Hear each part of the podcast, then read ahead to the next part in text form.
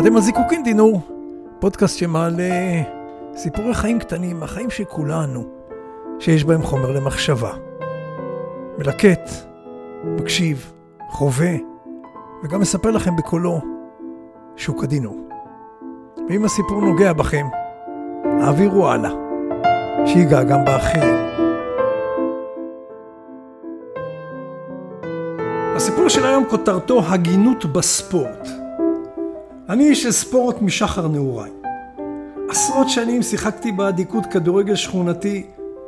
במשך כל השנים הללו אני מכור ללא תקנה לאירועי ספורט קטנים כגדולים, ולבטח מונדיאל, אולימפיאדה, גביע אירופה, וגם כדורסל אמריקאי. גם היום בקשישותי, תמיד מתגלגל אצלי בבית איזשהו כדור של ילדים, שמדי פעם אני עוצר לידו כדי להקפיצו על הרגל. או לבעוט בו אל הרווח שבין הספות, שזה השער הדמיוני שלי.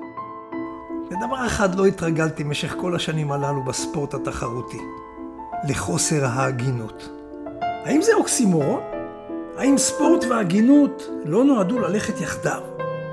האם תכונת הווינריות שכל כך מדברים בשבחה, מייקל ג'ורדן למשל וכריסטיאן רונלדו, דורסת את ההגינות?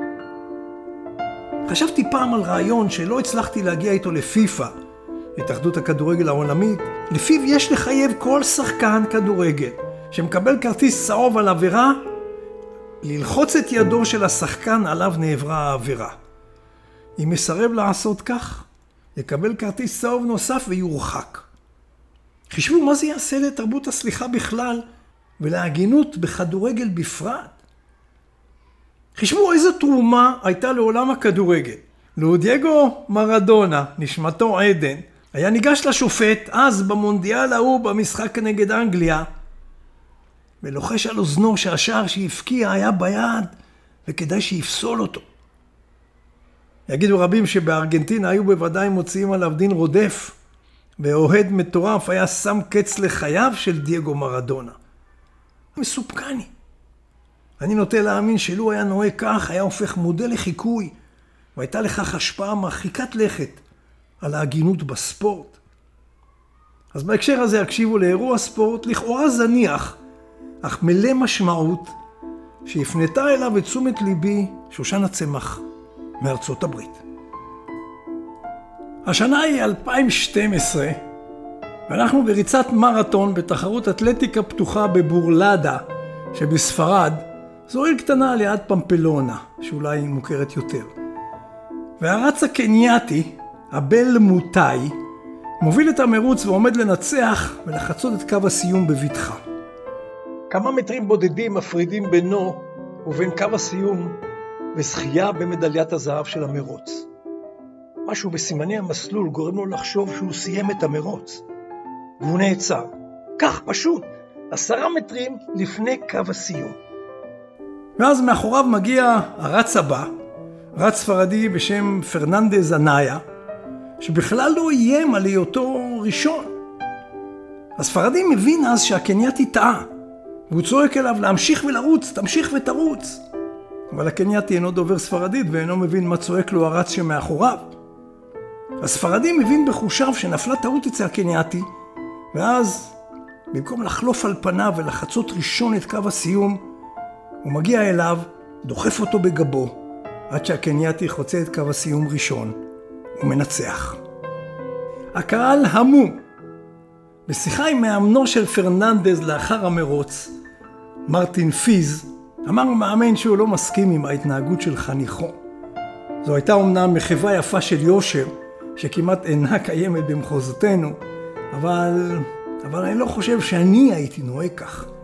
אני מאמין שאני הייתי מנצל את המצב, מנצל את הטעות של היריב ומנצח. אבל חניכו לא חשב כך. לאחר המרוץ מראיין עיתונאי את פרננדז, הרץ הספרדי. מדוע, מדוע עשית את זה? הוא שואל.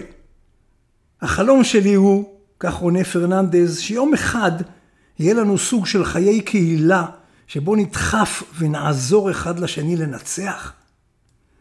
אבל, אבל למה נתת לקנייתי לנצח? מתעקש ושואל העיתונאי. לא נתתי לו לנצח. השיב הספרדי בתשובה ראויה לכל הדעות, הרי, הרי הוא עמד לנצח בפער שלא יכול הייתי לסגור, המרוץ היה שלו. והעיתונאי המשיך להתעקש ושאל שוב, אבל היית יכול לחלוף על פניו ולנצח. פרננדז הביט בו, כאילו לא מבין, והשיב אז בסדרה של שאלות. אבל האם הניצחון הזה היה ראוי? איזה כבוד יהיה במדליית ניצחון כזו? מה אימא שלי תחשוב על ניצחון כזה? כך ענה לו הרץ הספרדי פרננדס. כך שלחה אליי את הסיפור שושן הצמח, והוספתי מעט אינפורמציה ששאבתי מהאינטרנט. וכמה מילים משלי. עכשיו, כשקראתם, או כשהקשבתם לידיעה הזאת, נחזור שוב למרדונה, ואל מה היה קורה אילו. מה היה קורה לו היה נוהג אחרת כמו הרץ הספרדי?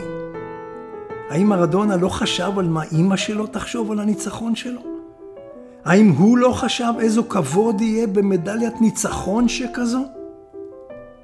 וכך עולם הספורט מכנה את מרדונה בסלחנות יד אלוהים, וכך עולם הספורט לוקה בחוסר הגינות עד עצם היום הזה. וכך יושר ואתיקה, עדיין, מאוד לצערנו, אינם נוסחה לניצחון אמיתי. הרשו לי להצדיע לרץ הספרדי איוון פרננדס אנאיה. זיקוקין דינור, שוק הדינור.